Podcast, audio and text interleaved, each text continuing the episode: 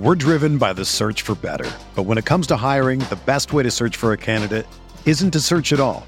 Don't search match with Indeed. Indeed is your matching and hiring platform with over 350 million global monthly visitors, according to Indeed data, and a matching engine that helps you find quality candidates fast. Ditch the busy work. Use Indeed for scheduling, screening, and messaging so you can connect with candidates faster. Leveraging over 140 million qualifications and preferences every day, Indeed's matching engine is constantly learning from your preferences, so the more you use Indeed, the better it gets. Join more than 3.5 million businesses worldwide that use Indeed to hire great talent fast. And listeners of this show will get a $75 sponsored job credit to get your jobs more visibility at Indeed.com slash BlueWire. Just go to Indeed.com slash BlueWire right now and support our show by saying that you heard about Indeed on this podcast. That's Indeed.com slash BlueWire. Terms and conditions apply. Need to hire? You need Indeed.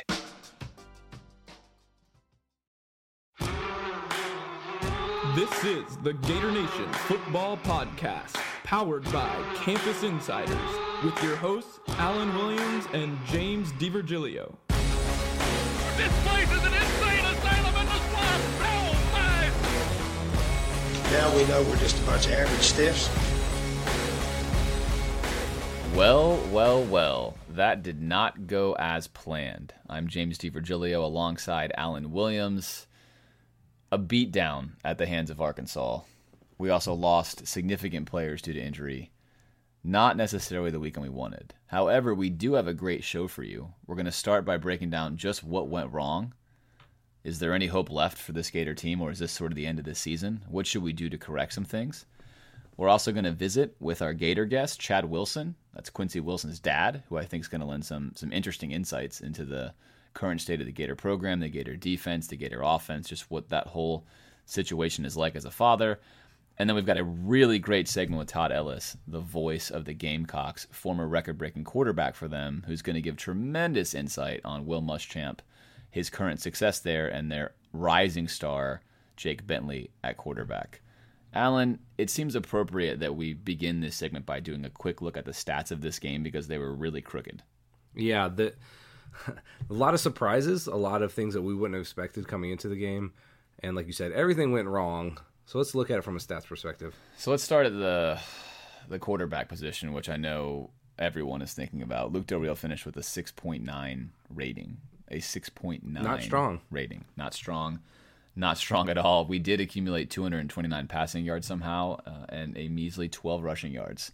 And if we go back to last week, we said the most important matchup in the Yes. game was our rush offense versus their almost dead last ranked rush defense That was a shocker. and a complete shocker. Uh, obviously, we hadn't been a strong rushing team, but that was that was really something, and, and it hurt us. We had said the major key to the game was the team that ran the ball better. They ran the ball much better than we did. They amassed 466 yards, um, 140 of which came from one running back. So we struggled to stop the run. The game statistically is a little bit miragey with regards to our own defense. The performance is better than the numbers, but on offense, the, the numbers are right. 1 for 11 on third down, one play run in Arkansas territory up until the midway through the fourth quarter. Uh, just just a bevy of horrible stats. Five first downs heading into the beginning of the fourth quarter. Uh, you could just keep reading them off. It's like a nightmare. Uh, and so everything you saw, of course, is backed up by the statistics. Very little went right.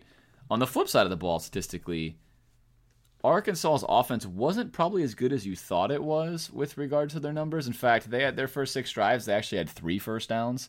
Heading into the fourth quarter, they had twice as many plays as we had and double the time of possession.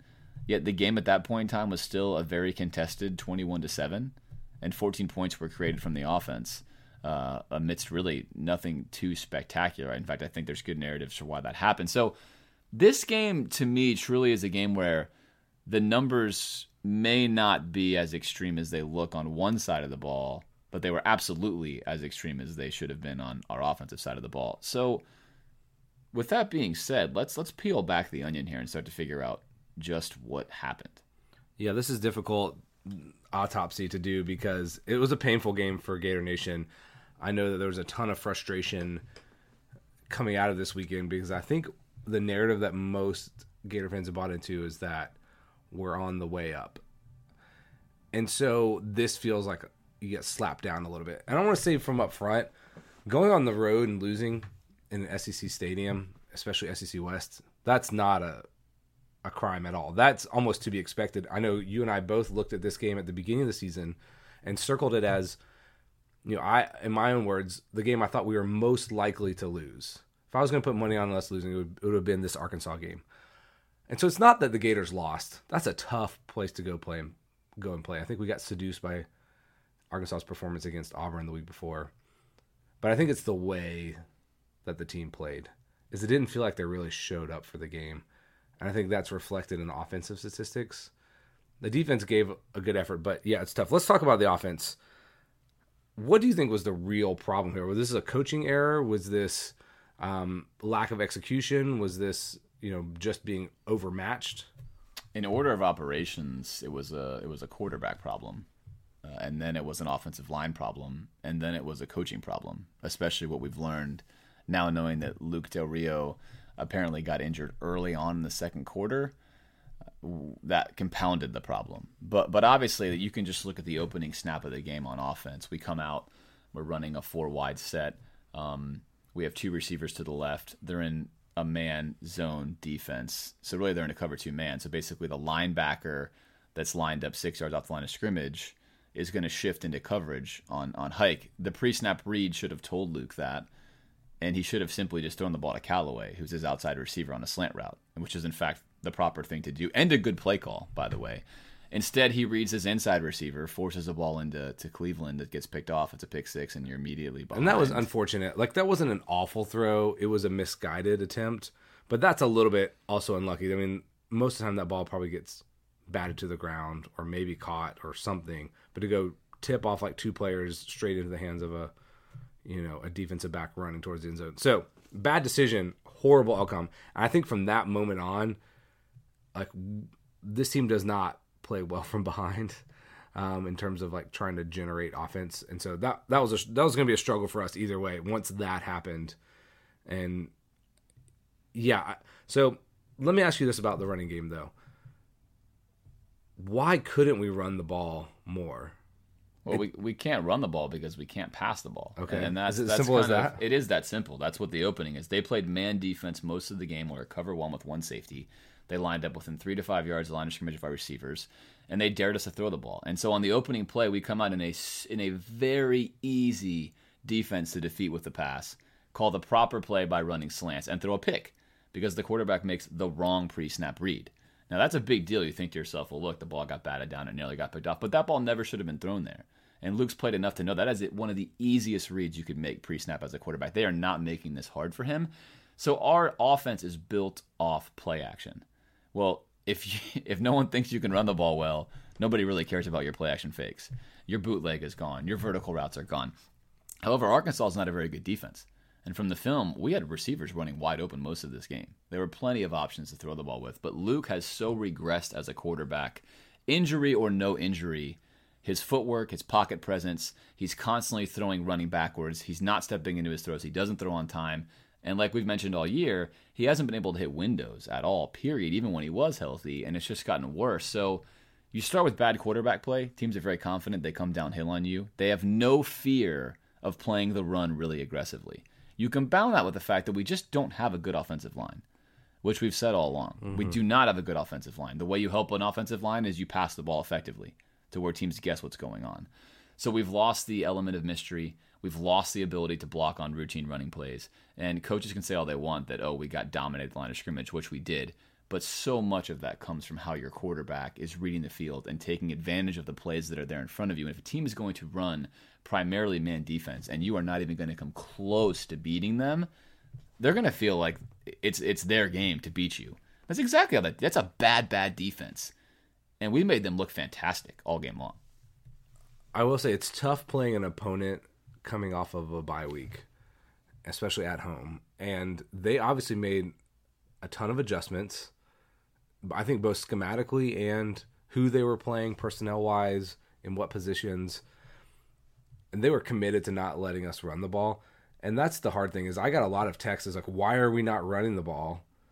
Well, I think we looked at those fronts you know committed to stopping the run. We're like, well, let we need to complete a few easy passes and open this up. But we never got around to being able to run it or pass it. And when you can't do either, you're just dead in the water.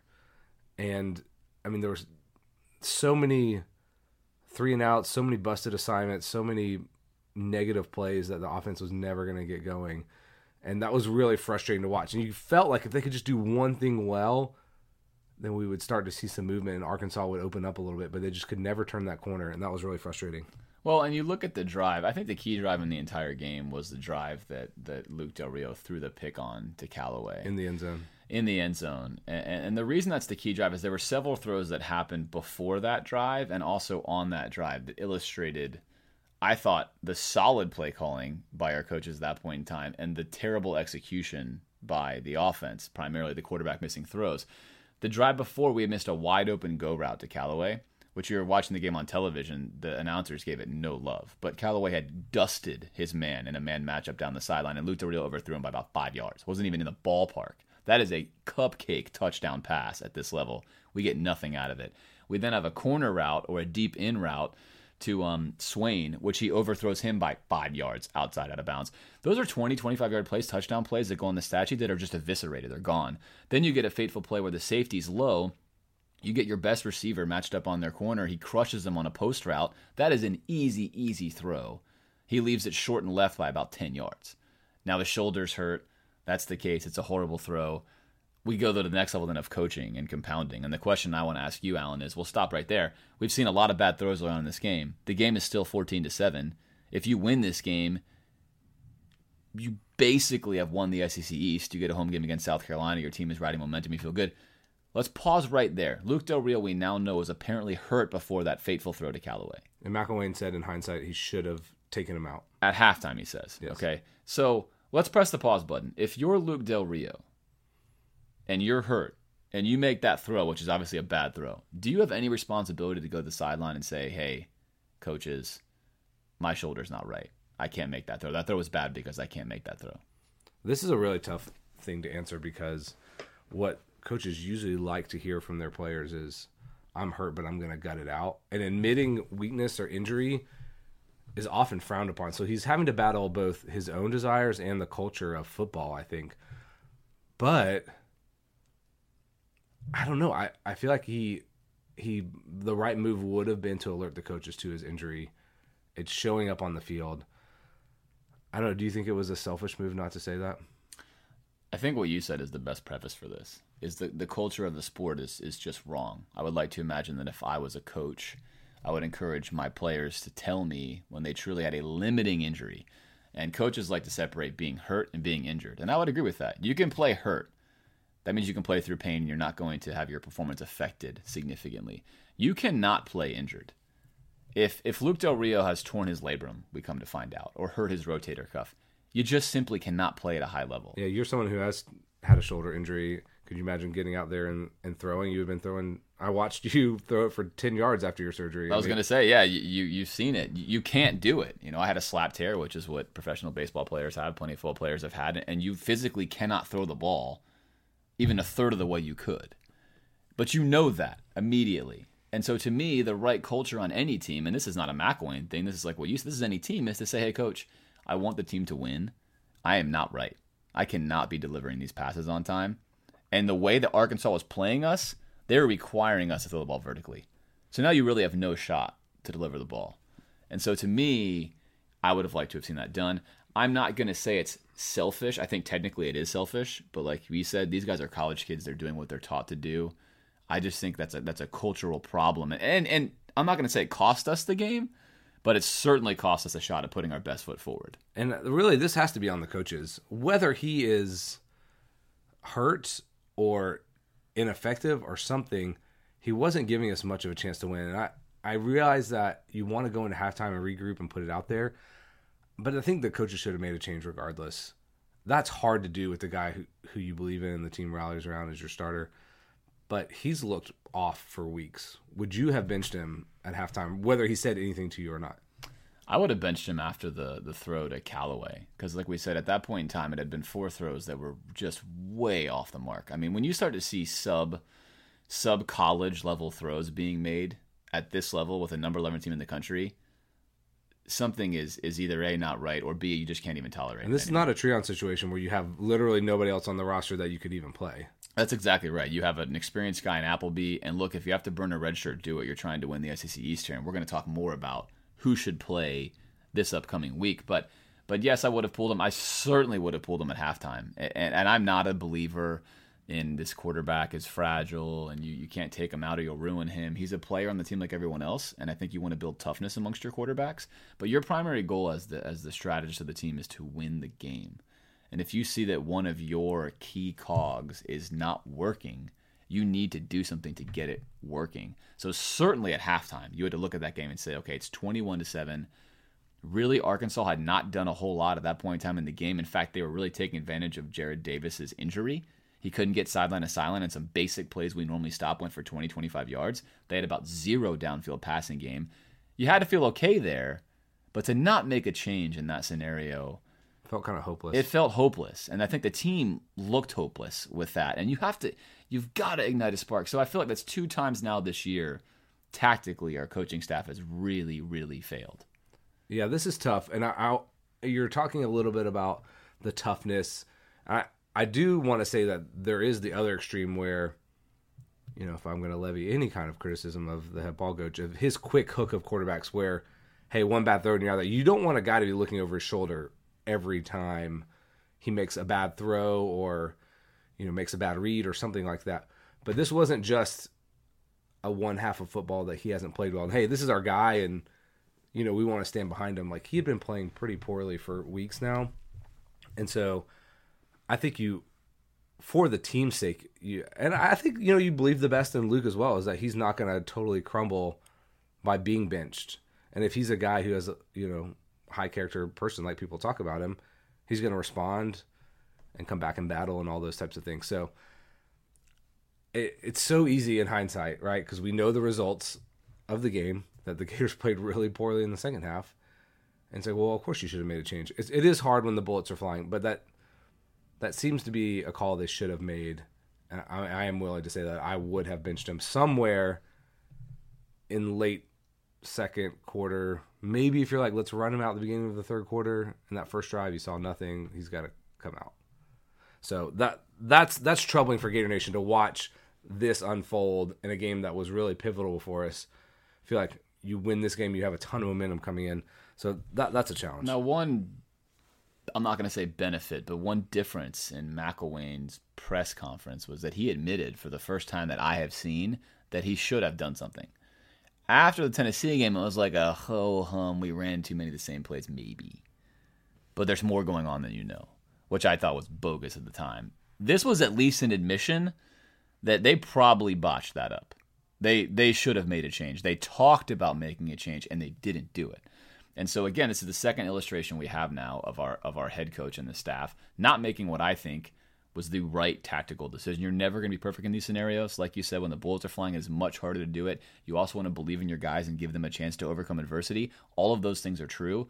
But the reason why you're in that position is to make the hard calls to maximize your team's Why output. paid four million dollars a year? That's your job. Your job is to make that hard call to ten, you know occasionally hurt someone's feelings to get the max output out of them, and it's twice we haven't had it. So really, the question now that we need to turn ourselves to is what caused the breakdown, essentially, especially on the defensive side of the ball.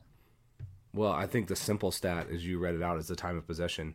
Now, they weren't playing lights out in the first half. Arkansas was having more success running the ball than I expected them to, which made them multiple and you know made them be able to like have some passing windows. And we talked about Austin Allen being able to a guy who can make some throws. But this game wasn't getting away from the team overall. Um, I, I think the length of time they're on the field exacerbated injuries. It exacerbated the the snaps that our younger players got um, that they were Arkansas was taking advantage of, and then they they wore down.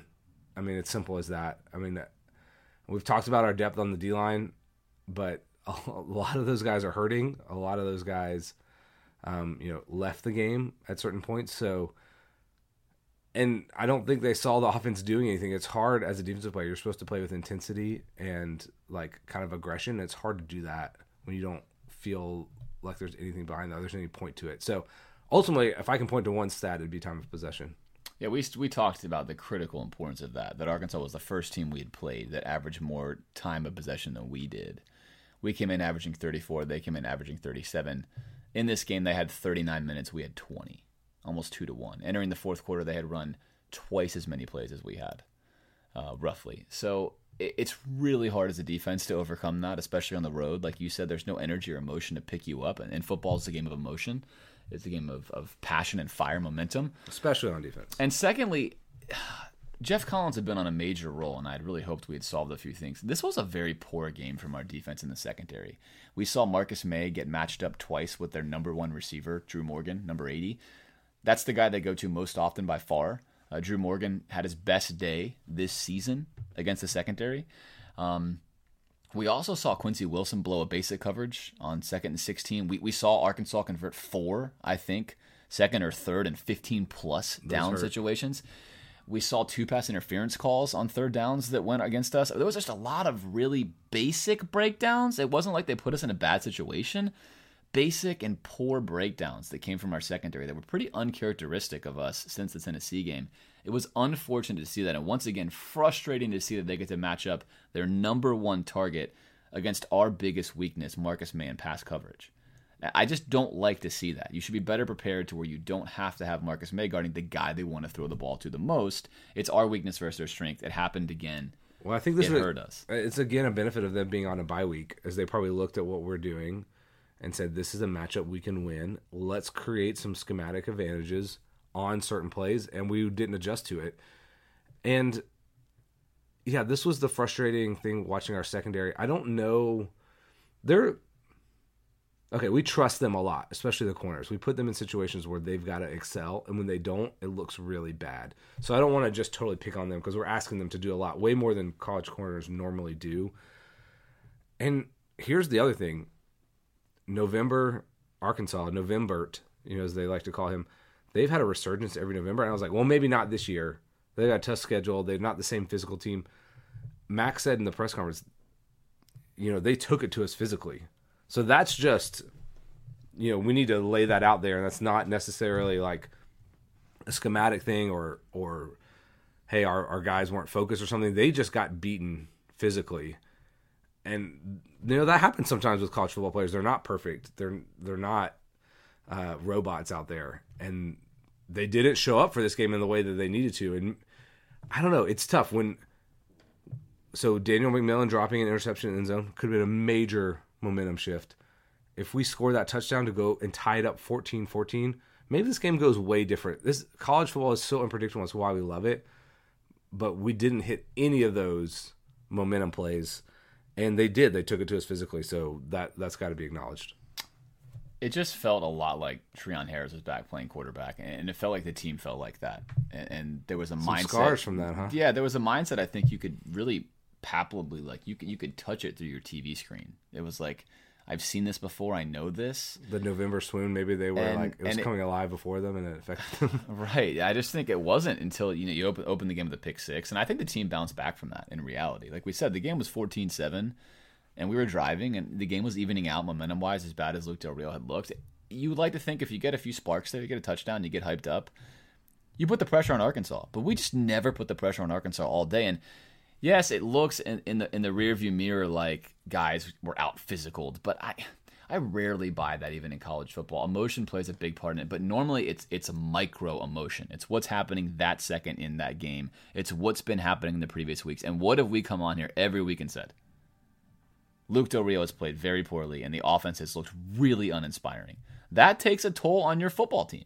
And you can't tell me that if you're one of the 11 defenders, you're not sitting there on the sideline watching a pick six happen, and you're saying, Here we go again.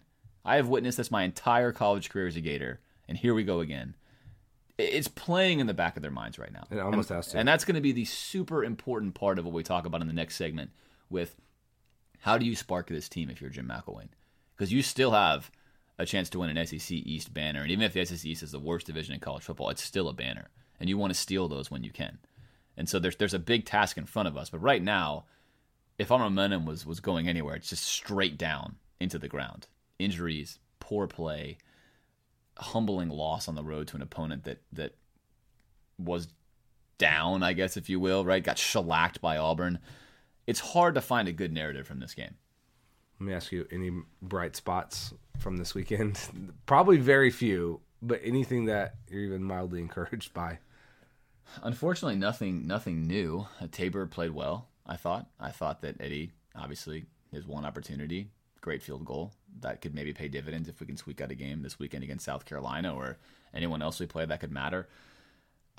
Outside of that, it's it's hard to find tremendous bright spots. You had Callaway run out of bounds on a punt return. I don't know if he could have stayed in, but it's just like nobody made a play.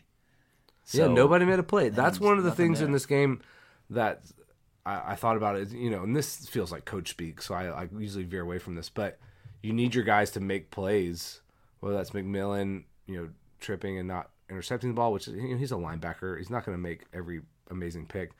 Callaway staying in bounds, you know, giving us a much needed, you know, offensive play there from our special teams. I I'm struggling to mention anything. Um, I wouldn't say anything from offense. You know, the guttiness of some of our defensive players, you know, maybe playing hurt. I don't know. didn't really help us, but it's admirable. Uh, I mean, can we just say Johnny Townsend every week? You know, our All American punter.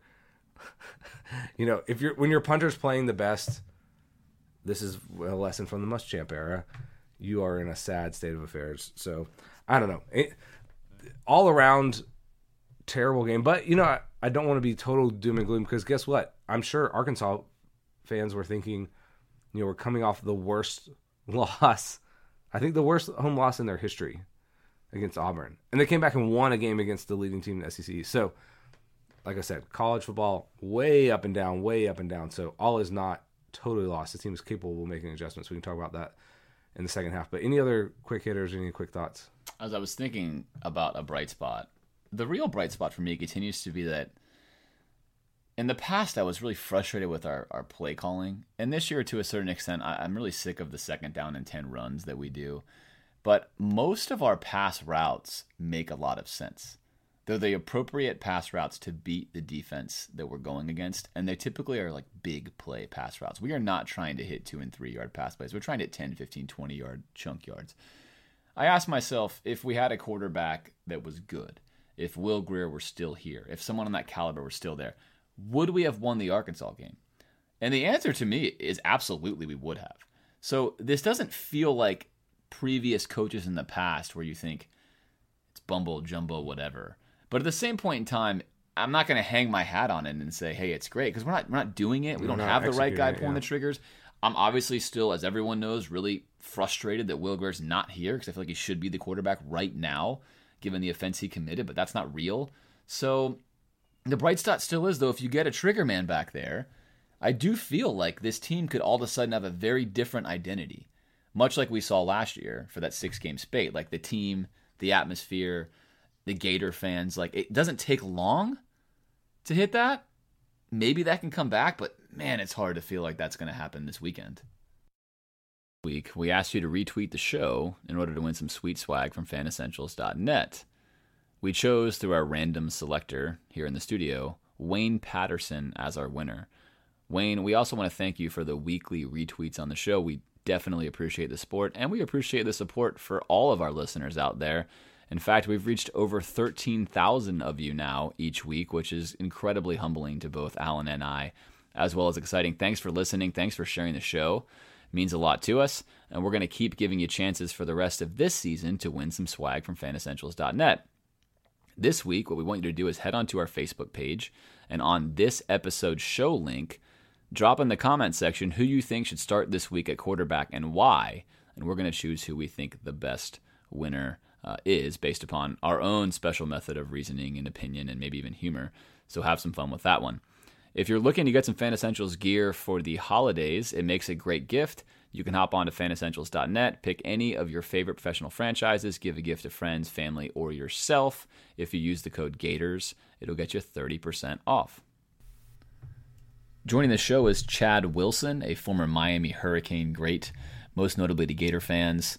He is the parent of Quincy Wilson and also Gator commit Marco Wilson. He coaches at American Heritage and also has an online site called Gridiron Studs, which helps players get recruited. He's a busy man. He is Chad Wilson. Chad, thanks for joining the program. Thanks. I mean, you kick off my introduction with a former Miami Hurricane. I, I hear I hear your listeners booing already. well, I grew up uh, right outside Coral Gables, so I was actually a Miami Hurricane fan for a long time, and in fact, I was uh, at the games when you were there as a kid. So you've got at least oh. one person that can, yeah, yeah, absolutely. So I'm I'm right there with you. So for those that were booing, I still see the U on the helmet, and it brings something to me. So you're not totally uh, outnumbered. I see. Did you turn in your Hurricanes fan card? And if you did, what what what caused that? You know, it, it hurt me deeply when Brock Berlin. I was sitting in the student section in Miami when they came back and beat us, and we had a 20 point lead on Miami, and he did the Gator Chomp throat slash. That uh, oh lord, yeah, that hurt. That hurt. I still get nostalgic when I see the Hurricane helmet though, and I let that be known. I still think it's one of the best uniforms in college football. So it's I don't know that it's totally gone, but I, am obviously as a two time graduate of UF, I'm I'm definitely a Gator. gotcha, gotcha. Good, good. Well, let me jump in and ask, what is it like be a being a parent watching one of your kids, you know, compete at such a high level? Um, what's it like watching him play or watching him doing what he's doing now? I mean, at first, watching him out on that football field was a little bit of a, a surreal um, thing. To you know, when you when you first go out there and your kid's been playing football since he was pee wee and um, you know, the equipment doesn't really fit and the knee pads are really covering the shin pad. Um, you know, it's kind of crazy to see him now in front of 70, 80, 90,000 people playing football. That's the feeling at first. But remember too also that, you know, as a coach in this thing, so there's a little bit of anticipation. I mean, this is where, what you were working towards. And so now at this point, him playing at a high level definitely feels good um, but it's kind of what we're you know you're working towards, and and I don't want to you know I don't want to come off conceited or whatever, um, but it's just what you expected. You know, you you you expected him to get to this point, and you're happy that he's arrived to that. So it might be different for other parents, but you know, you know the steps that were put in place and you kind of planned for this day to come. So it's good to see it here. What is it like if you're to turn on ESPN or go to a message board or just in general hear someone criticize uh, your child, or uh, if you're friends with some of the parents in the team, to hear them criticize their child about their performance on the field or whatever the case may be? Is that a difficult thing to have to endure? Um, well, at this point for him, it's, you know, in high school, I had to deal with it. Um, and you know, you had you had people on Twitter, um, which is the place where most most of the criticism gets thrown down. You know, like Twitter's a little um, little ghetto social social network uh, where you can go in there with an egg pic or whatever, or a picture of a truck, and and you know criticize someone and, and not be held accountable. So, in his high school years, um, had to deal with a lot of that. Had to deal with a lot of that coming from Miami fans when you know Quincy got critical of Miami during the whole recruiting process. So they were on him hot and heavy, and you just kind of grow thick skin to it. So at this point now, I'm a vet when it comes to you know both he and and my other son Marco being criticized. So it's you know no sweat off my back. I mean Tennessee fans are six weeks in to, to Quincy right now, and they won't stop. It doesn't matter what who else they're playing. They're still asking about ducks and trucks and um, they lose to South Carolina and they're still trying to find him. So I'm like, you guys gotta, there's got to be other things going on in your life. I mean, there's got to be a truck in the driveway that you can go wash or something, but you can't spend your whole life revolving it around this, you know, this young 20 year old. But it is what it is. You know, I'm, I'm, I'm okay with it now at this point. All right. Give me your honest answer here. Who was better coming out of high school, you or Quincy or Marco?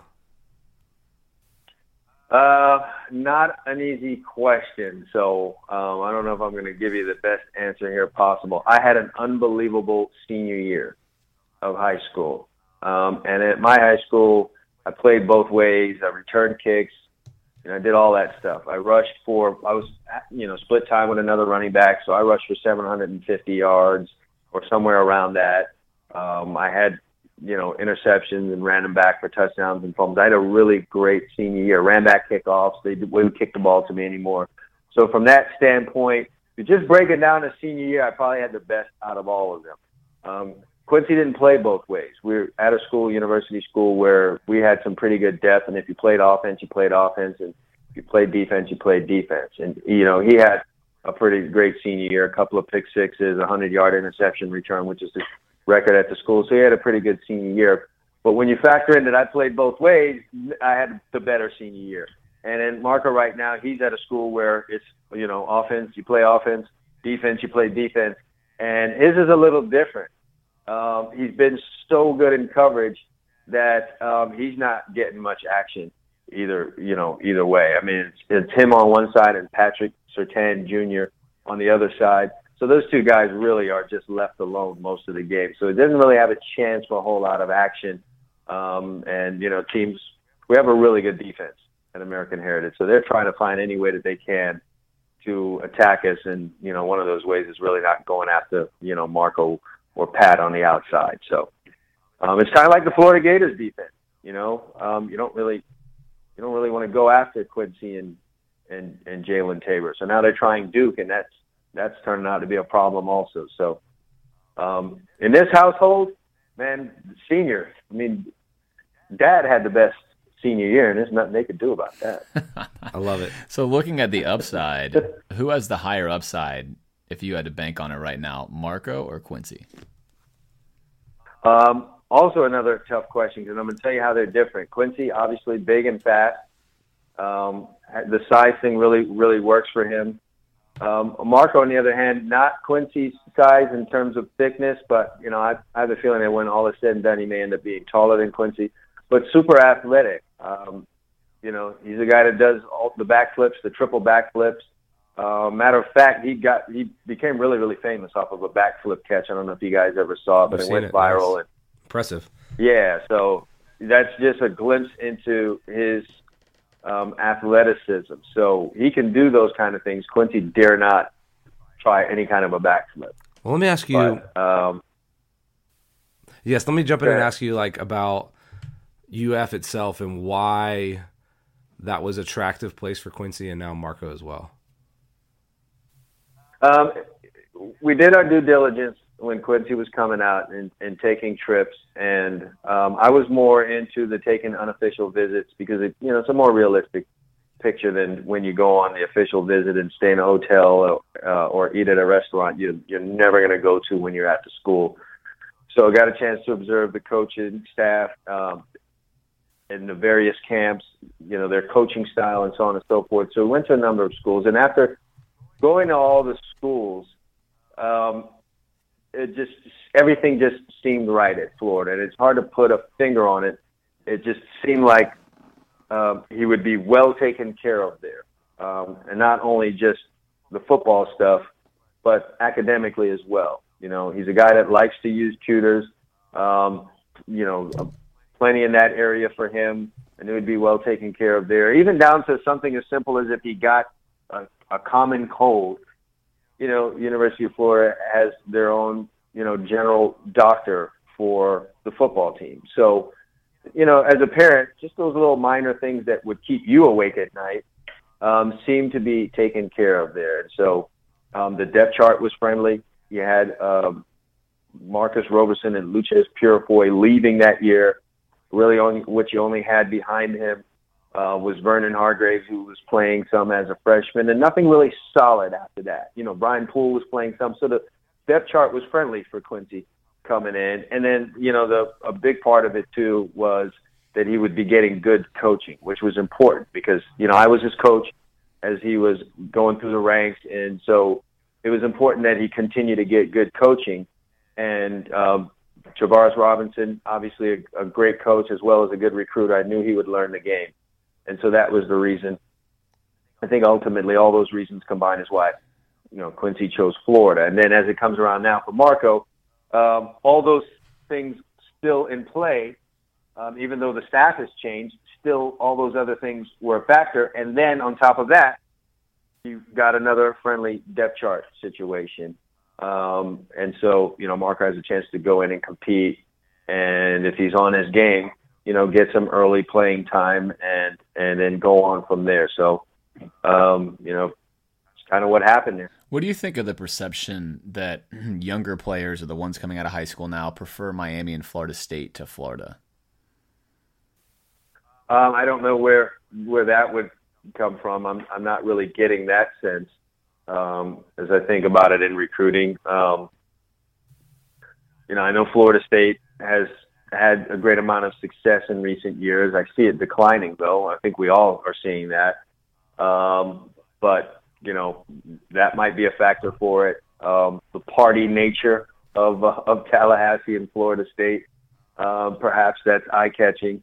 Um, but I think it's just residuals off of winning a national championship for Florida State. Um, the Miami thing, I'm not getting a sense of.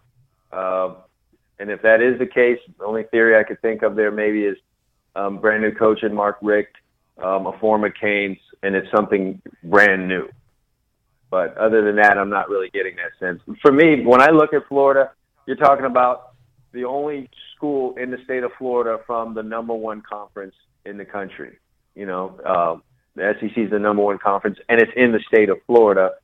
Um, you know, a hotbed for recruiting. That alone makes should make it super attractive to um, any any high school senior trying to come out and play football at the next level.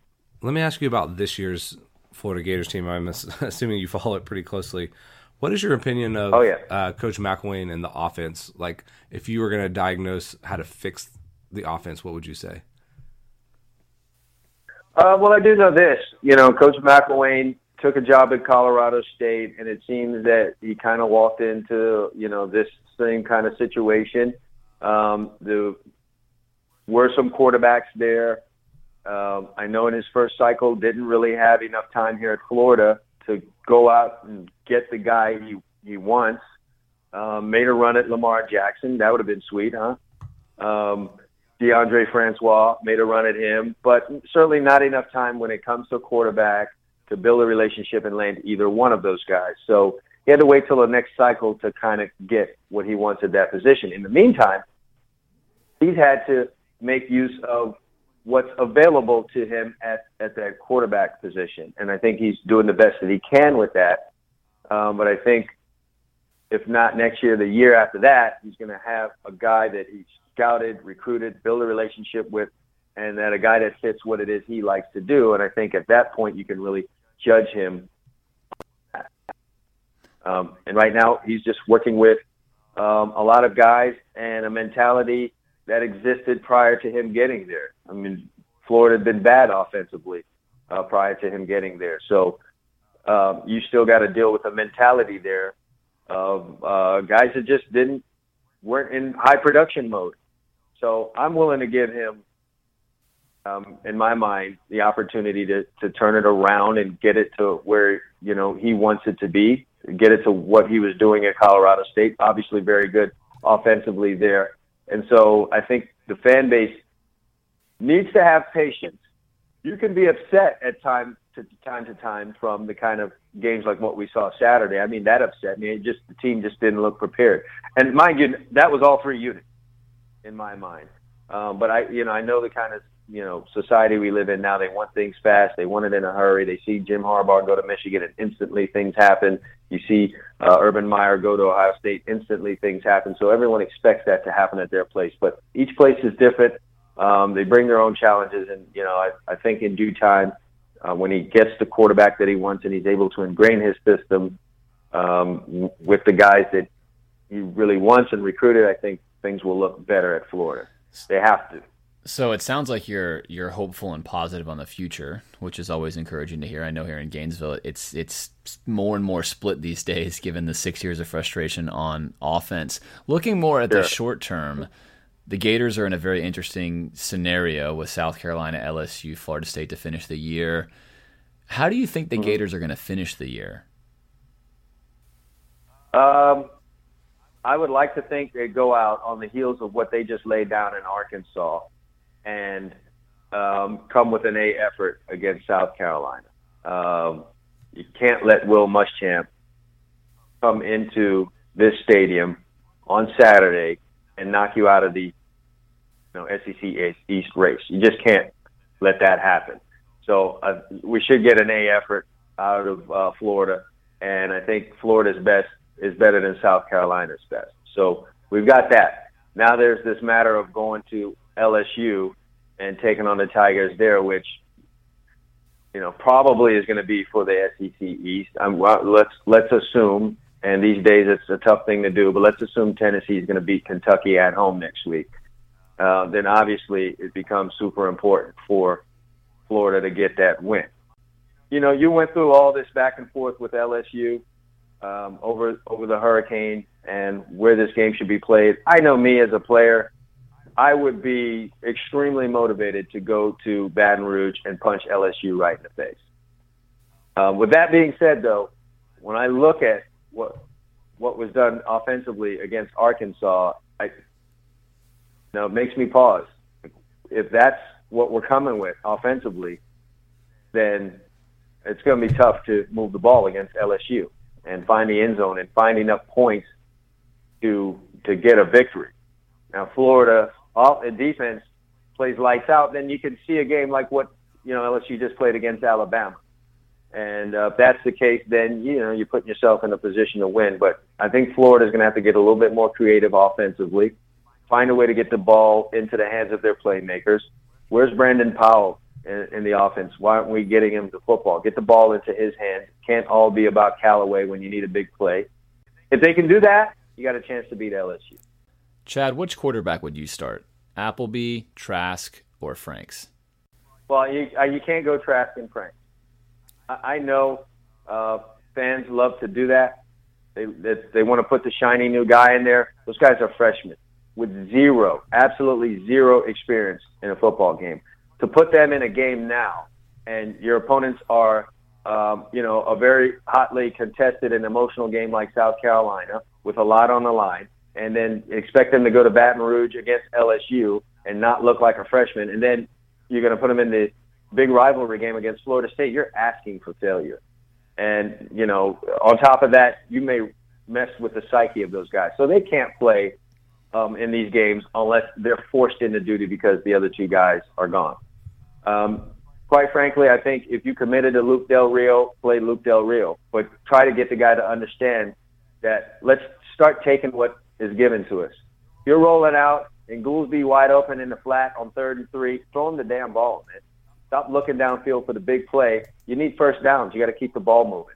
And really, what it just boils down to for Florida on offense is find ways to get 10 yards, find ways to get first downs, uh, and and and understand that you got a really good defense. And sometimes you need to just play field position. And when the opportunity presents itself to take shots down the field, take them, but find a way to get 10 yards and and uh, you know not take such big risks when you're in your own territory. I didn't really care for that first play call of the game. Five wide. I mean, stop putting the game into Luke Del Rio's hands. Effectively, he's uh, uh, just about a freshman. He's he's not been a starter anywhere. Yeah, he played in some games. He might have started a few, but he's a freshman, basically out there. So stop putting the game in his hands. Run the football. Get some balance don't ask him to. Don't put the game in his shoulders and let the defense, you know, set you up with good field position and score that way. Now you got a monster kicker too. Use that also to your advantage. Well, Chad, we appreciate your candor and your uh, honest answers to all our questions. Uh, really appreciate you being on the podcast today. James, let's start with one of your favorite segments, the SEC Roundup. And let's begin with the real shocker of the day. Number four in the CFP rankings, Texas A&M goes down to the Fighting Dan Mullins 35 28. We have made fun of Mississippi State every week practically this year for either A, losing or almost losing to a out of conference scrub opponent. I don't even know if anybody was tuning into that game for a while. There was a bad slate on Saturday, but truly shocking result. And Dan Mullen apparently is finding ways to get it done even when his team is horrible. And A&M and Sumlin are finding ways to just just I don't know, blow it. Like that, that's a really shocking. Loss. It is a shocking result, and this goes to show you college football is unpredictable. We talked about in the top half. No Trevor Knight really for A and M. He missed most of the game being hurt, but you would think that A and M, if they are one of even the ten best college teams, would be so light years ahead of Mississippi State. But hey, you go on the road in the SEC, it gets a little sketchy. So Auburn pulls out a win over Vanderbilt 23-16. If you haven't seen the end of this game, go back and watch it. Our, the Vanderbilt star player Zach Cunningham leaps over, I guess the offensive line or the you know kickoff. It's not kickoff field goal unit blocks the kick. Vanderbilt seemingly pulls miracle miracle after out of their butt and then throws a pick to lose at the very end. That was a crazy game. Yeah, great showing by Vanderbilt though. Derek Mason, one of the guys we said on the hot seat, really good football coming out of Vanderbilt right now, given what's going on with them. If I'm a Vanderbilt fan, I'm pretty excited. The West has just crushed the East. That's a great result for Vandy. Competitive all the way throughout an Auburn team that just couldn't be any hotter. Right. Well, uh, White Sean, aka Sean White, uh, didn't play in the first half. wasn't going to play at all. He didn't take a snap at practice during the week, so they had to, you know, put him in there when they didn't want to. So that's probably why it was a little closer. Um, Missouri twenty one, Fighting Gamecocks thirty one.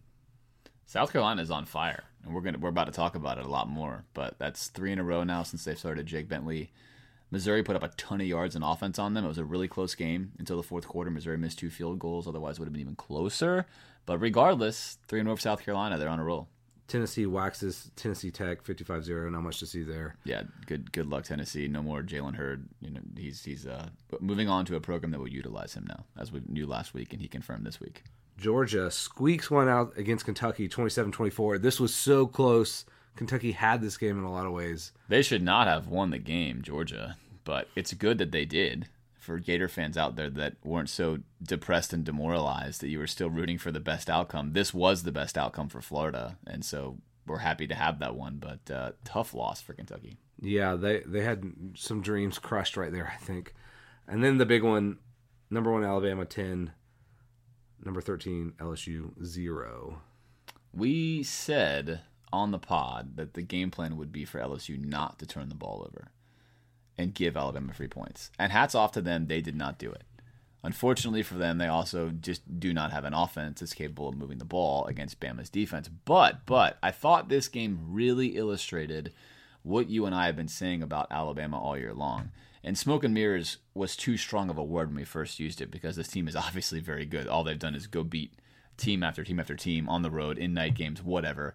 Uh, but they they're they're still kind of weird to me because they just cannot pass the football at all. But they keep finding ways to win, and in college football, that's the most important thing: is to find ways to win, especially on the road against quality opponents.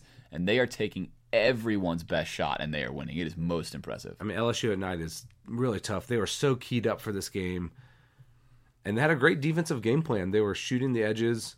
I mean, Gary Danielson talked about this nonstop during the broadcast, but did a good job of containing the run game for Alabama, at least the QB runs through most of the game, and that's what eventually did them in when they couldn't do that anymore. But it looked like they could have played this game for ten years and LSU would have never scored. I mean, which I assumed, you know, L- or Bama coming off a bye week. Nick Saban probably took one look at that offense. Was like, you know, we could play our, our third stringers and limit these guys. I mean, just a nightmare again for Leonard Fournette. He's averaging a little over one yard a carry, I think, something like that. So rough day for the Bayou Bengals. And if you were thinking Ed Orgeron was your man to coach this team, you might want to think again. I don't know. They, I don't think he provides the kind of coaching acumen that you need to win at that level. Yeah, good game plan. I thought from LSU, they didn't really have anything else they could do. I think, given who they have, I, I don't know. Could you be more creative on offense? Sure, but really difficult when those are the pieces you have as a Les Miles team. As you're a power running team, it's hard to do anything different. So they kept it close as long as they could. A funky bounce, a funky turnover could have let them win it, but. Sure. Regardless, Bama rolls on, and, and now they face what looked like it was going to be a really easy game with regards to Auburn uh, a month and a half ago, and we called it the buyout bowl. And if if the Mad Hatter still had to deal with the devil, they would have scored that touchdown at the end, and maybe Gus Malzahn wouldn't be here, and maybe No. Auburn wouldn't be this good. So college football truly is crazy. It's why we why we love it. So a couple quick national games we talked about. I mean, Ohio State had a huge spread against Nebraska, and we kind of laughed at that because they've been playing so close, and then they just obliterated Nebraska. And FSU pulling it out against NC State. I I guess I won that bet because I took the points there, but I mean, I NC State should have had that game. That had to have been heartbreaking for them. Oh, NC State. That they should have beaten Clemson, and they should have beaten Florida State. They they should be six and two. crazy. This is a good football team and just cannot get it done right there at the end. So unfortunate for them. Well, let's turn our attention to this week. James, give us a little primer on South Carolina. So I'm sure, like most of you, you thought this game was a foregone conclusion and that we were going to just whack South Carolina. Yeah, at the beginning of the year, this was we talked about Arkansas being the game we were most likely to lose, maybe, and of the conference games, this felt like most likely to win. And you would have essentially been right if you look at their overall season stats. In fact, if you look up the matchup stats, looking at the total season, we are better than South Carolina in virtually every single possible regard. Like almost every one is arrow pointing towards Florida. But that can be misleading because football teams, as you know from my own personal bias, normally revolve significantly around the person playing the quarterback position. Well, in the past three games, they've had a guy named Jake Bentley, and not surprisingly, their statistics are vastly different than they were before. In fact, they spent the first half of their season scoring fewer than 20 points in six games. Every single game. Did not eclipse 21 time. They start true freshman Jake Bentley. They are now averaging 28 points a game and have scored more than 24 points in every single game they've played. So they are an entirely different team. So you look at the overall season stats, it points to Florida dominance. We're a 12 point favorite. Vegas seems to think that's the case. If you look at the past three games, which South Carolina has played Tennessee and Missouri, so they played some SEC competition, including playing UMass, which is a out of conference opponent. Their their stats are much better than ours. So, do you believe in the short term trend, or do you believe in the overall season? And that's kind of what this game narrative is about. If you look at the numbers in totality, South Carolina has the 118th ranked offense. They've got a top 20 ranked defense, uh, roughly. These are averages I'm using on my own accord here. They're terrible at rushing at 116. Their rushing defense is bad at number 90. Their passing offense is pretty bad at 80, and their passing defense is good in the top 20. So, kind of a similar team to what we keep seeing in the SEC. There's like teams that can't stop the run, but teams are pretty good against the pass, and their offense looks bad. But that those stats are super misleading because their offense has been entirely different in the past three weeks. And in fact, they're scoring 92% in the red zone in the past three weeks, which would be top five in the NCAA. That's impressive. Night and day, night and day. Meanwhile, UF has continued to regress. Our offense has gone from 50th just three weeks ago to 80th now. Um, our defense has slid back just a little bit, but still, still top five in most categories. So this this game is a truly what do you believe about momentum in the short term versus overall season statistics and player recruiting personnel because Florida has better talent, quote unquote, on the roster, but South Carolina's hot and we are not. So this one, maybe more than any game we've done this whole season, aside from even the fascinating Muschamp storylines, this is a really interesting game to look at uh, with regards to what you think is going to happen. Just hard to get a grasp on on how you feel about the matchup. Yeah, the statistical analysis that we usually like to look at pregame is feels kind of worthless in some sense. I mean, defensively, it's probably the same, but momentum is a big thing. The major wild card in this game is that Luke Del Rio is not playing quarterback. He's out for this game. So let's have a little discussion about who we think should be playing quarterback. Here are the characters involved Austin Appleby. You know, we've seen him play two games, having some success. You know, that Vander, that performance against Vanderbilt maybe looking a little different in hindsight. And the two true freshman quarterback, both big time projects coming in. Feleipe Franks, you know, a guy who didn't even really have an offensive coordinator or a quarterback coach when he was in high school, you know, but a lot of physical tools. And Kyle Trask, who didn't play for his high school because he was sitting behind a major athlete uh, who went on to play at TCU. So, two very untested guys and a veteran guy in Appleby. What do you see as the pros and cons here of of playing? I guess we'll we'll say Franks and Trask are basically kind of the same person profile wise, or Appleby. So this is a really difficult and fascinating question because there are so many things that go into making this decision. One, and the first most important thing is you need to win the East. So if you're someone who says, "Hey, winning the East this year is important. I want I want to win that division even if it's the right for me getting creamed by Alabama." You have to think of who's going to give you the best chance to do that. Obviously, Alan nor I have seen Trask or Franks play. Or even And- practice. The practices are closed, so we only you hear whispers, but that's about it. And I would caution any of you from acting like either of them are God's gift to football. Because the second you say something, I will say, El contraire. Remember last year when everyone said Luke Del Rio was the best quarterback on the roster? Way better than Will Grier. Wait till this guy comes out. Nobody knows a thing. Not your favorite media guy, not your cousin or your brother in law or the equipment manager. Nobody knows because the practices are basically closed. Also, practice doesn't mean anything. It's all about how you play in the game. So, therefore, I think the most sensible strategy is to start Austin Appleby because you have two games with him. He won a Vanderbilt game on the road, which obviously was completely pedestrian. He looked bad. He had a great first half against Tennessee before they shut him down, then scored a touchdown near the end. He's not inspiring, to say the least. He can make some throws, he can also panic. But the reason you start him is you have a, a serious competition in practice this week. And I think what you do is you instill one of those guys as the number two. If Austin Appleby looks anything like the quarterback he was against Vanderbilt, one of those guys gets in the game against South Carolina. That's how I would do it. I don't know if Al McElwain's going to. Do that is exactly how I would do it. And I would tell those quarterbacks accordingly. Appleby, don't look over your shoulder. You're going to be the guy for this game, but we have to win the SEC East. If I think I see several drives of trend where I'm just not inspired, I'm going to have to make this change. I'm going to have to try to win the SEC East. Now, the thing we need to talk about is burning red shirts, which is the main question. If you Yes. play one of these guys, you burn a red shirt potentially. Depends how many plays he plays, how that works. But that then could set him back or you back as a program because having both of these guys redshirted gives you the best long term flexibility. So you've got a tug of war between the immediate and the long term. Yeah, it's it's fascinating because if let's say the Gators had two more losses this year, you just don't even think about it. You pick which one of the freshmen you think is the best, and you play them and give them a chance to really show what they can do. But you're right. This team has, still has a ton to play for, and this is a winnable game.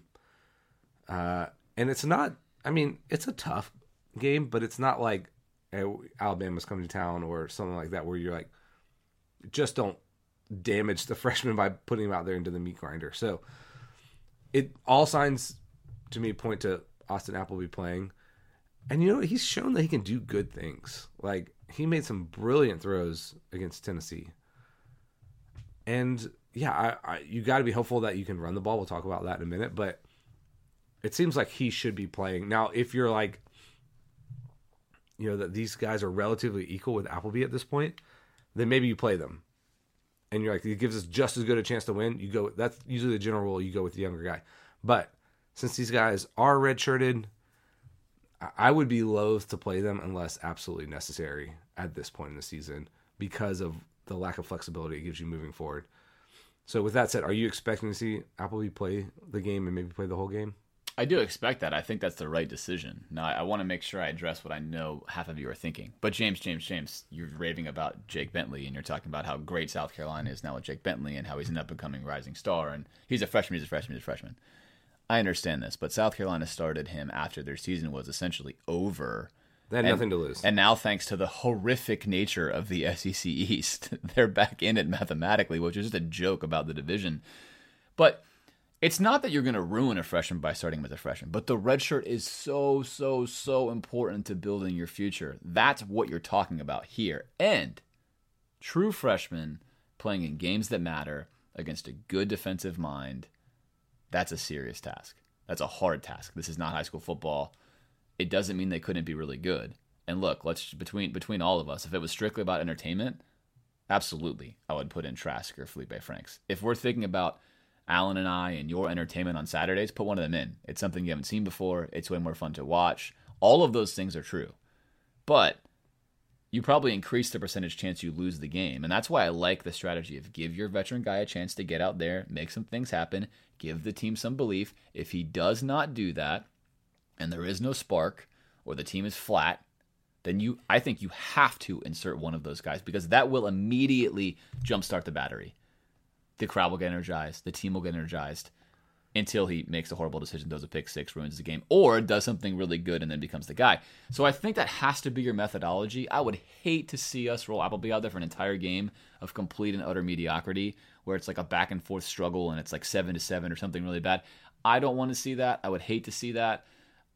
I wouldn't do it that way. Yeah, because you're hopeful. Like if he's playing that poorly, then you're probably not going to beat the next level of competition, which would be an LSU a Florida State. So, yeah, I mean, I think, like you said, it's it is a spark to the team. I think just playing anybody differently than Del Rio this week would have helped the team have some hope, have some focus moving forward. But neither of these guys are the prototype of like, you know, Alabama's Jalen Hurts, who is mostly a runner and can get by on just his physical skills. These guys would have to be operating the offense, which is not an easy thing to do. So I, I don't expect to see them out there. I'm, I'm actually ho- hoping that we won't see them because that means Appleby is playing well and we're winning the game and we're executing our offense at least to a, I don't know, passing degree. So who knows what we'll see? That's kind of the intriguing part of this game. But I'm hoping that we won't see either of the freshmen. Well, and in a nutshell, and again, there's so many ways this conversation can go. The best thing that can happen for Florida is that Appleby plays the rest of the season. We win the SEC East, check the box on this season, go into next year, and now it's time for one of those guys, Trask or Franks, to emerge. Another important thing to note here is Jake Bentley is light years ahead of both Trask and Franks because he played a ton in high school. His dad was a football coach for years, and he wasn't a project. Trask and Franks were both projects. Now you can question why McElwain recruited both projects. Well, I think because he thought Luke Del Rio would be much better than he wound up being. But the hand that we're dealt right now is not a simple thing. So you've got to make sure you think through the logic of your quarterback decision in this. Hopefully, what we see on Saturday will inspire some hope. But like we said, I would not have a super long leash on Appleby. I'd be more quick to change. Now, the problem this team faces this weekend is bigger than just the quarterback. We've got a serious, serious injury problem. Let's look at what we have and what's been dealt in this past weekend and how we're going to be playing essentially with an arm or two tied behind our back. Both of our leading tacklers could be out. Anzalone's out with a broken arm for the rest of the season. So that was my breakout player of the year. It was in the midst of a really good season. Just gets whacked on that replay. You could see straight in his forearm. Tough. Gone. Out. Surgery.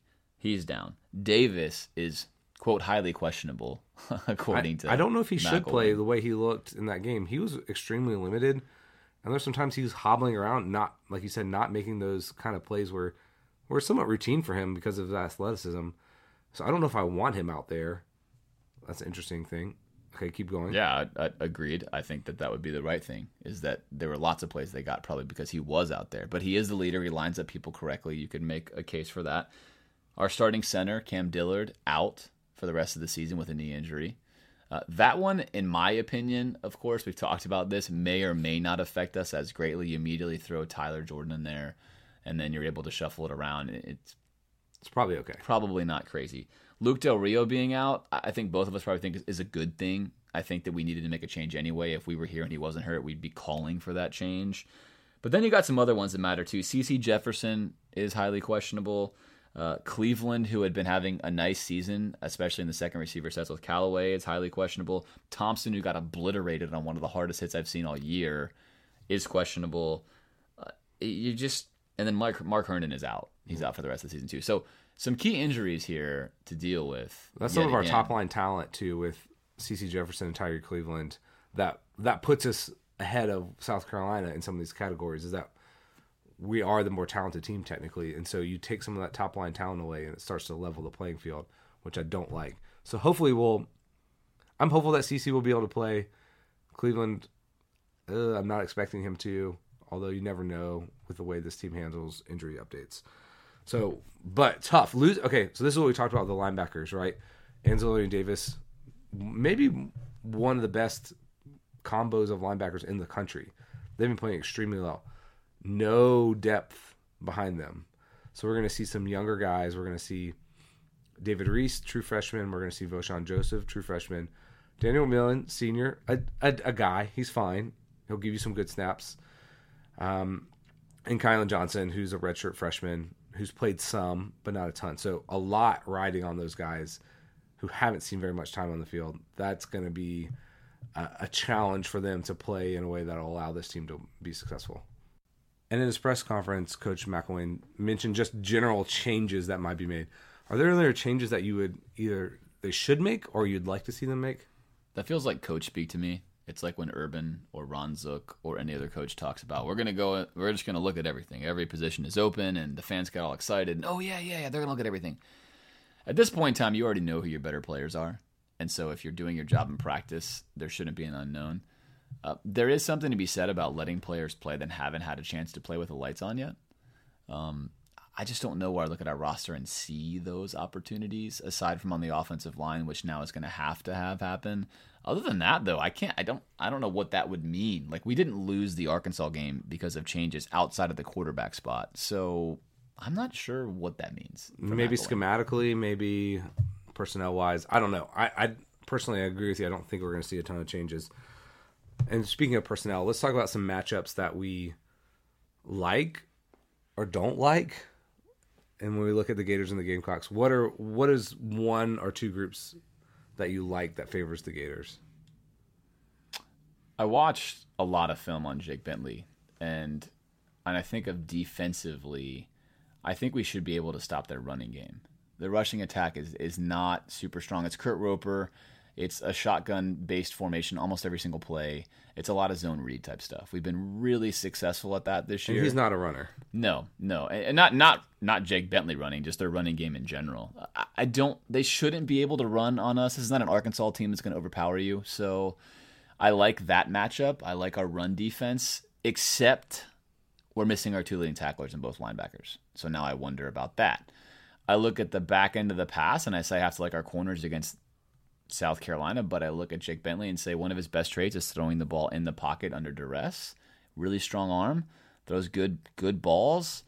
I like that matchup. I'll take corners against anyone, but that's not like a super plus matchup right now. And then on the offensive side of the ball, I don't like our matchup at all. We, we can't run the ball on seemingly anyone, and no matter who's in. I mean, Appleby doesn't inspire me. He, he's done some okay things. His numbers are all right. I'm not like, oh yeah, Appleby's going to go shred somebody. So I actually have a hard time, as weird as this may sound, and it sounds weird for me to say right now, finding a matchup that I really like against the South Carolina Gamecocks, which is frustrating to even like say that out loud. Yeah, missing our premier linebackers really puts a dent in I think what we would want to do. I think we're going to have to be a little more vanilla in our coverages because those guys don't exactly know what's happening. Now maybe Daniel McMillian plays a ton of snaps and he knows what he's doing and we're okay.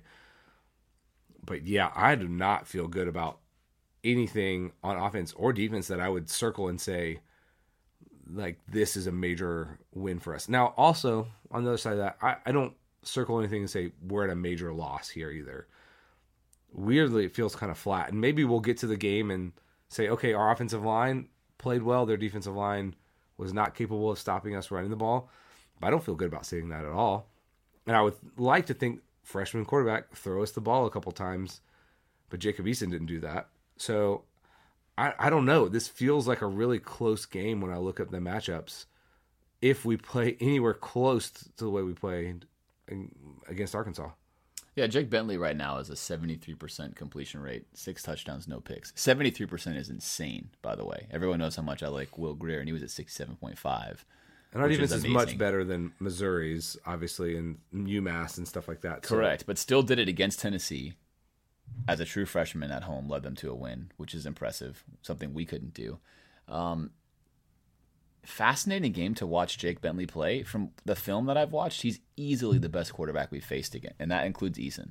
Interesting. Uh, part of that is because South Carolina's got something much better going on offense. The receivers are much better than than Georgia's, but really impressive on film right now, and also indicative of how bad the quarterbacks are in the SEC East. But regardless, this is going to be a big challenge for our our defense. I think that that right now you can make an argument that Jake Bentley is better than than Austin Allen, who we just faced, um, which maybe seems crazy, but but he's doing really good things there. So when I think of the keys to the victory in this game, I'm having a hard time isolating any one thing because right now the momentum just feels so backwards in my mind that I can't find a spot that says, here's what we have to do. But I can tell you that we're going to have to stop Jake Bentley. Their success is not through a high volume of passing, it's through big plays at really critical times. And if we can stop those, South Carolina's offense would, would still be rather average. But they have been on fire at hitting important plays at important times with their passing game. And that's what's made them dangerous. That's the key to the victory in this game for me. We cannot allow 15 yard plus plays from the arm of Jake Bentley. And if we do, we could be in trouble. That's really astute there. I, watching them play, yeah, it's not like they're just lighting it up down the field. Uh, you know, I think they do want to limit his exposure. They don't want him throwing the ball 45 times, even though that is their strength. So if we can get off the field on third down, you know, get them into bad down and distance, and then make a play on the ball. I think this game could turn into a blowout if we're able to do that. But this guy, this kid has a lot of moxie. He's got a good arm, so it's going to be a challenge. And like I said, I think they're if they're good enough schematically to put our linebackers in danger, it could be a long day for us. Now they might not be able to do that. We might be able to respond on defense and hide them a little bit. We'll have to see.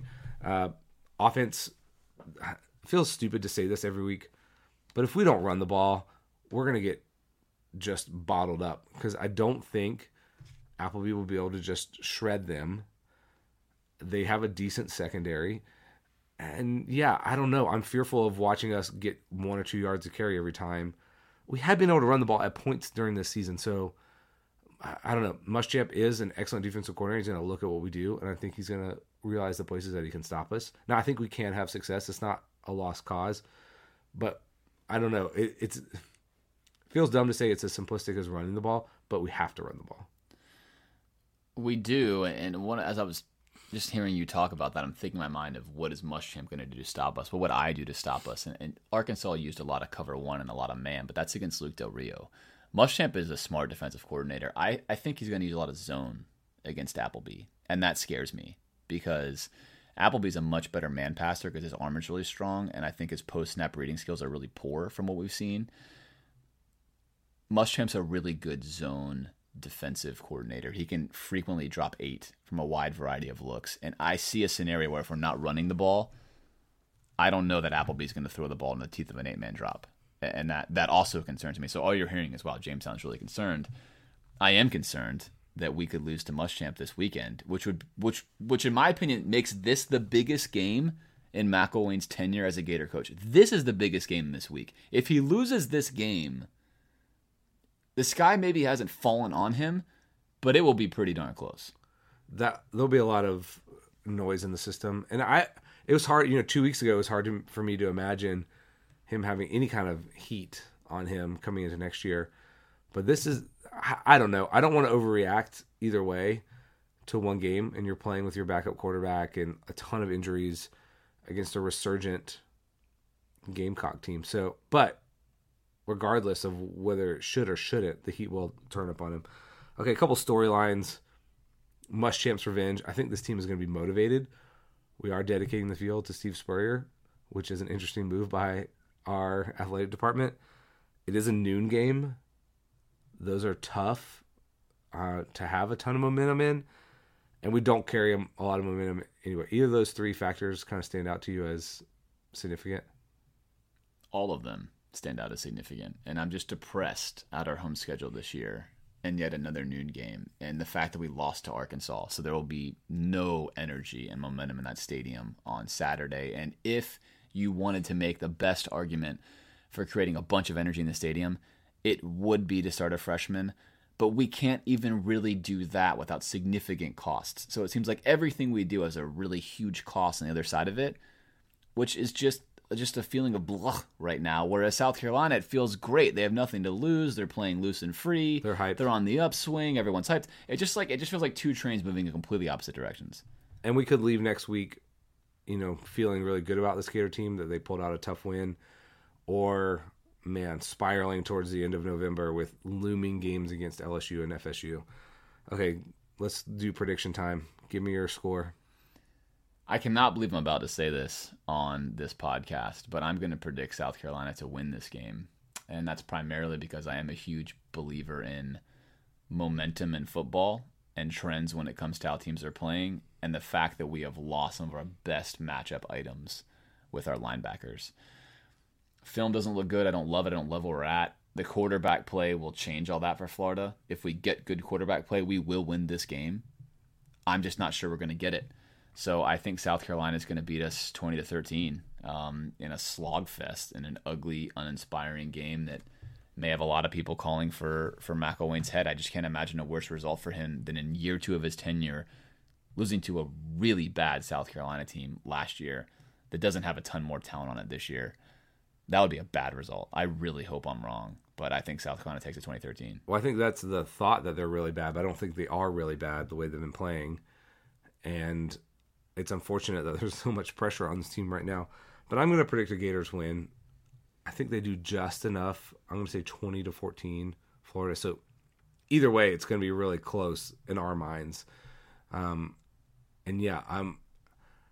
I don't feel good about predicting this game either way. I thought about picking South Carolina. That didn't feel good. I thought about picking the Gators. That didn't feel good.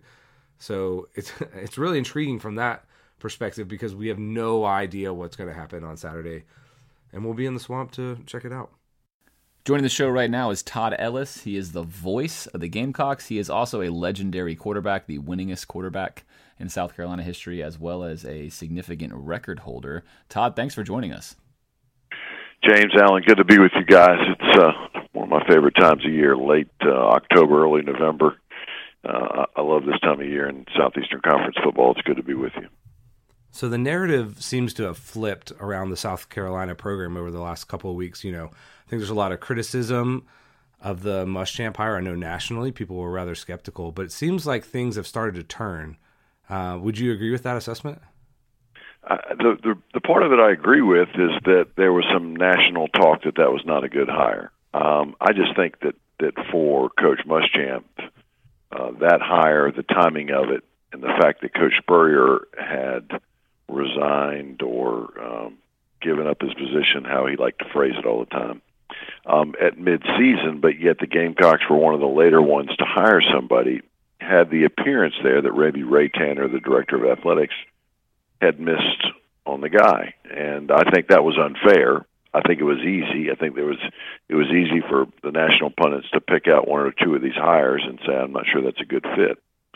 But there's a reason when you're when you're 44 years old and you have been offered three of the biggest jobs in any Power Five conference uh, schools in Texas, Florida, South Carolina, you're doing something right. I mean, all those guys and folks who interview and look at and talk about football coaches and players, for goodness sakes, who who go to schools have had something to say about them. So I agree with you on the fact that there was a, there was some national talk. I thought that was almost kind of the cool hip thing for pundits to do was to criticize that hire. But at South Carolina, no one's really ever felt that way. Mostly because, like you guys know of Coach Muschamp, man, did he hit the ground running hard in recruiting and hired a great staff too. So he's got the second youngest staff in the Southeastern Conference, all of which are proven recruiters and um, that I think settled some of that. Hey, did we? Is this right? I mean, he's very hungry as a head coach right now.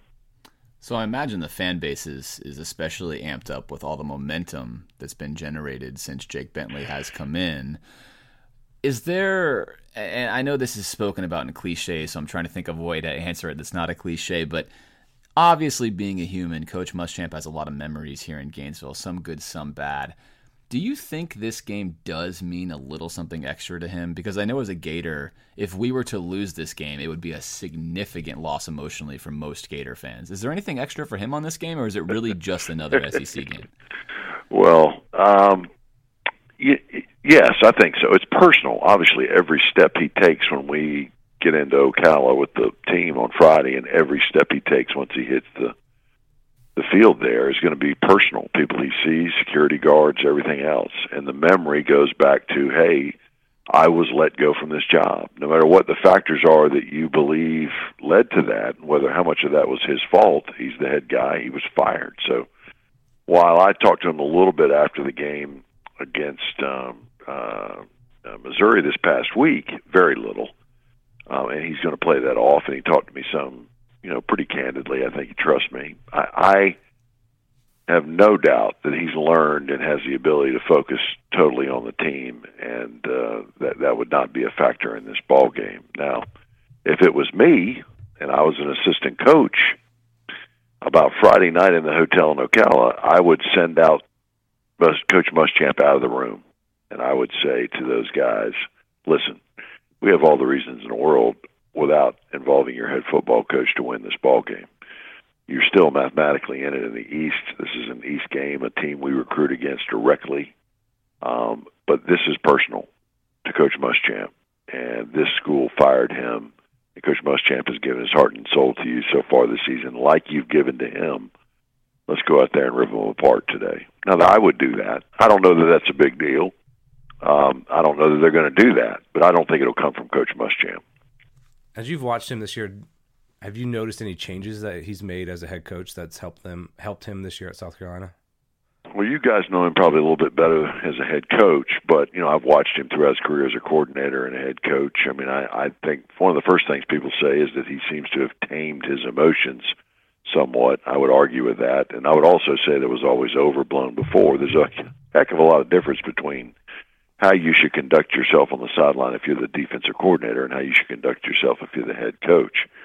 And I don't think it's ever gotten away from Will at, at all. Now, do I think that he could? um has a tendency to get lit up and and can get up very upset. Absolutely, I think that's a good characteristic. As long as you, you know you can't get your team penalized, you can't do those kind of things. Stuff that you can't come back from, stuff that would turn off moms that you're going into the houses of to recruit. But uh, as long as it doesn't go that far, I don't care. But but having said that, I don't know what the the routine, the work that they did at Florida, and when he was working really as a coach in waiting in Texas. I don't know that but let me get, for a guy who's been around at 25 years dealing with head coaches, he has he has done a masterful job of managing his staff, uh, setting up what he wanted in the recruiting office, and setting up at practices, knowing exactly what he wants.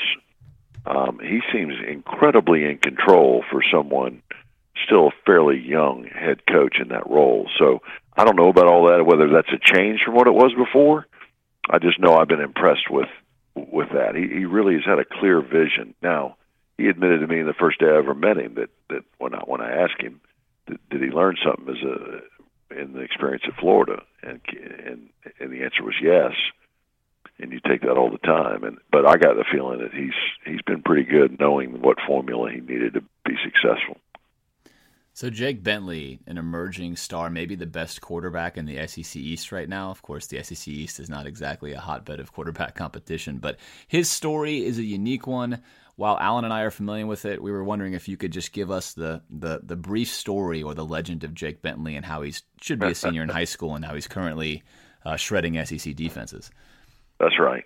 He is the son of Bobby Bentley. Bobby Bentley is the running back coach at South Carolina, but most importantly, Rob, Bobby Bentley is a legend. Almost every state has a couple legendary high school football coaches. Bobby, despite his pretty young age, he actually set the East Coast on fire at Byrnes High School in the upstate of South Carolina, in which Marcus Lattimore came from. Many top wide receivers have come from that school. They dominated, winning many championships. Bobby coached there for a very long time. Went to Presbyterian as a head coach, of a small college in South Carolina. Uh, went back to Byrnes for a while, then ended up. Y'all probably know he had the he had an analyst job at Auburn, where he met Coach Muschamp at that time. Well, Jake is the third of sons that have played quarterback now at the college level, and he has a daughter. They say is the best athlete. I've never seen her play, but supposed to be the best athlete in the family. Well, Jake's the biggest of those quarterbacks and uh, had been known in the East Coast and all the recruiting circles and the camps and such as being probably the top big arm pocket quarterback in a while. So he's a little bit older. You know, he'll turn 19 in November. Um, it's not an 18 year old, but he should be a, fre- a senior in Opelika, uh, Alabama, where he was going finishing up school. There was some talk where he would go to my son's school uh, high school here, Dutch Fork in Columbia, finished his senior year there. But they realized that he could graduate, and they graduated. I'm sure they saw an opening. I didn't I didn't ask him that, but personally, they realized it was a good chance that he could try to get in and play. But the kid is six three, two twenty three, big arm.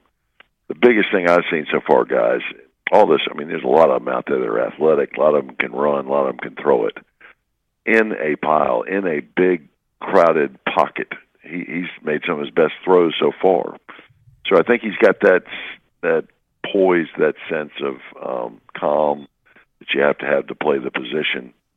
And, and believe me, you play these three games: UMass, Tennessee, Missouri, and you're completing 73% of your passes, throwing six touchdowns and no interceptions.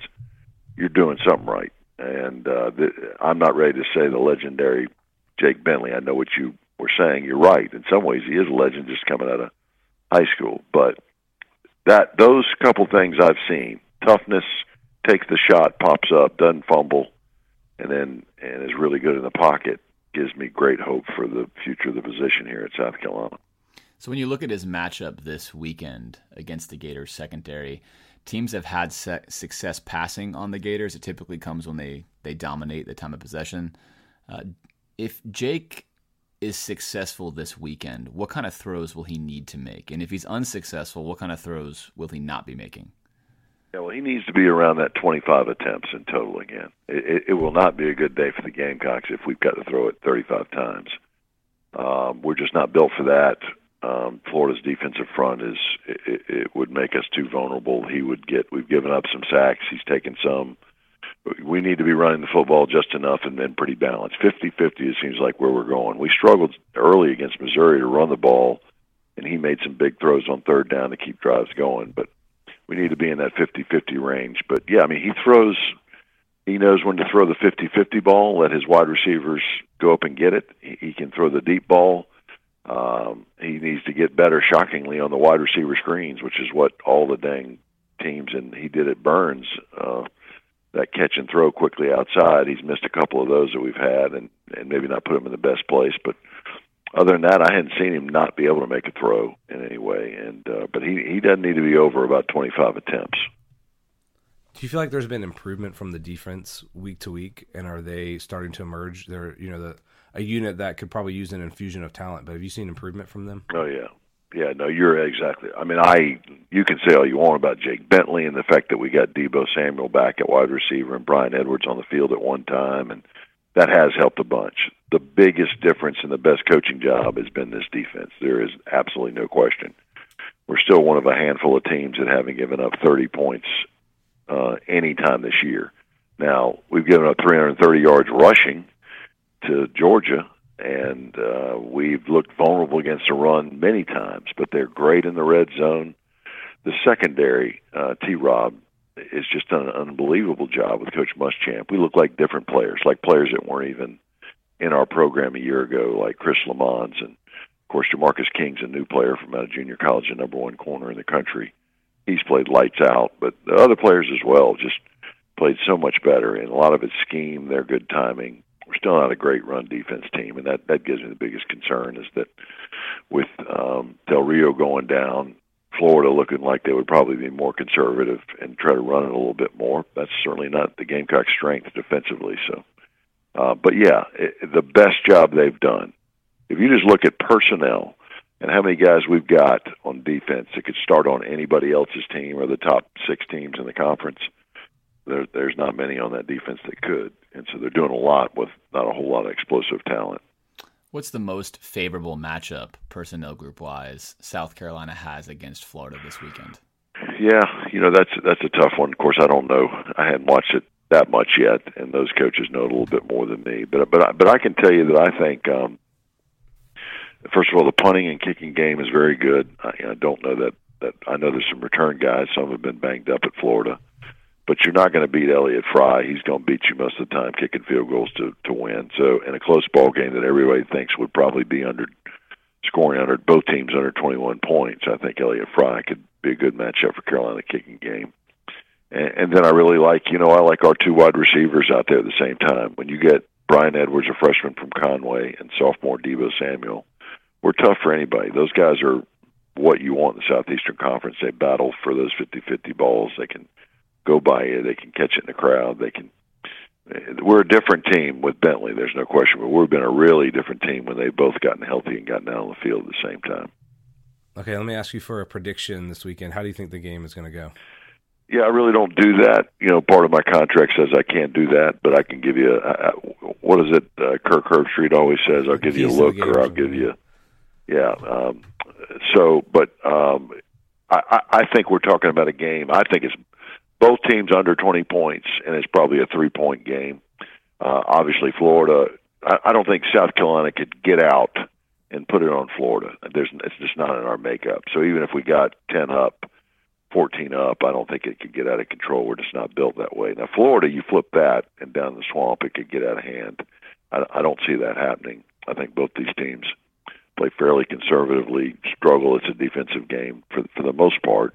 And South Carolina, if they can win that time of possession you talked about could squeak it out. But I I think it'll be you know very very difficult for Carolina to um, to win this ball game. But Um, you know, I've seen uh, they're they're playing you know about as hot as anybody else, and now the top two tacklers for Florida is out of the ball game. Del Rio's out of the ball game. They're questioning themselves some. We've been seeing stranger things happen, but I think the Gators in the swamp on the day that they um, you know uh, dedicate the field to Coach Spurrier is going to be tough to beat. Yeah, speaking of dedicating the field to Coach Spurrier, do you think there's any small amount of irony there that they chose the South Carolina game to be the time they dedicate the field to him, just to I'm not sure irony's guy, the I'm not sure irony's the uh, the right word I would use. I mean, I think they're being snarky. I mean, I think the administration. I, I'm not. I'm not. Wouldn't go as far to say as that's not a uh, classless move. I don't think that. I don't think that's that big a deal about it. But obviously, Coach Spurrier gave us our greatest years of success to turn around and dedicate it in the game in which South Carolina is coming down there, particularly after they fired our new, now head coach Will Muschamp.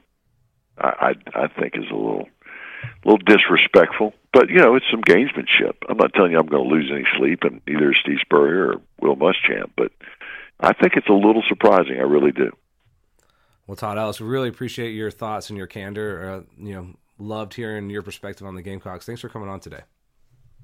Glad to do it. And for for the record, of course, Coach Spurrier's my man. I want him to have that field named after him. We think that's the proper thing to do.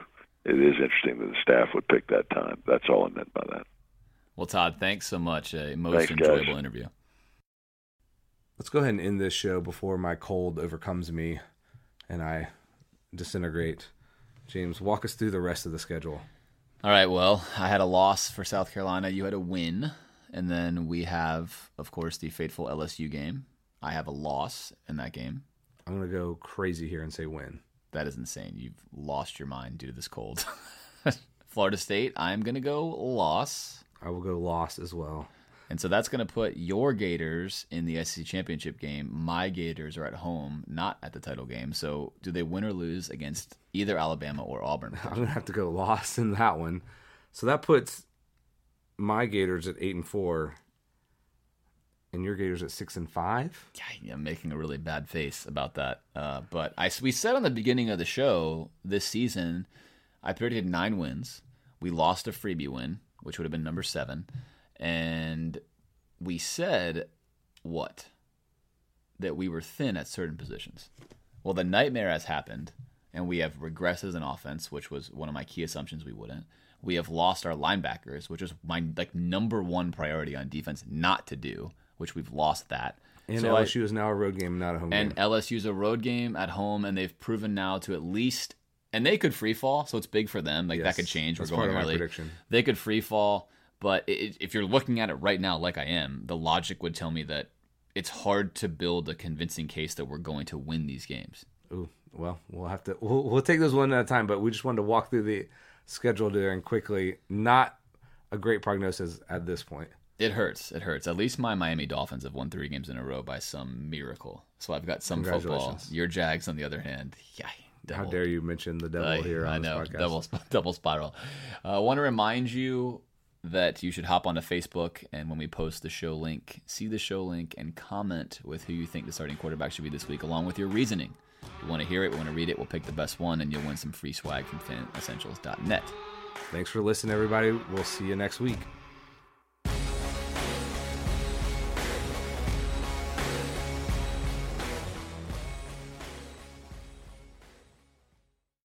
Let's say you just bought a house.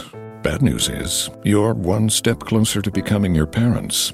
You'll proudly mow the lawn, ask if anybody noticed you mowed the lawn, tell people to stay off the lawn, compare it to your neighbor's lawn, and complain about having to mow the lawn again. Good news is, it's easy to bundle home and auto through Progressive and save on your car insurance, which, of course, will go right into the lawn. Progressive Casualty Insurance Company affiliates and other insurers. Discount not available in all states or situations. The Starlight Lounge presents an evening with the Progressive Box. Old moon. Yeah. That's Hugo tickling the ivories. He just saved by bundling home and auto with Progressive. Gonna finally buy a ring for that gal of yours, Hugo? Send her my condolences. Hi-oh! This next one's for you two. There's a burglar in my heart. Thank Thank you. Progressive Casualty Insurance Company and affiliates. Discounts not available in all states or situations. Without the ones like you, who work tirelessly to keep things running, everything would suddenly stop. Hospitals, factories, schools, and power plants, they all depend on you. No matter the weather, emergency, or time of day, you're the ones who get it done. At Grainger, we're here for you with professional grade industrial supplies. Count on real time product availability and fast delivery. Call clickgrainger.com or just stop by. Grainger for the ones who get it done.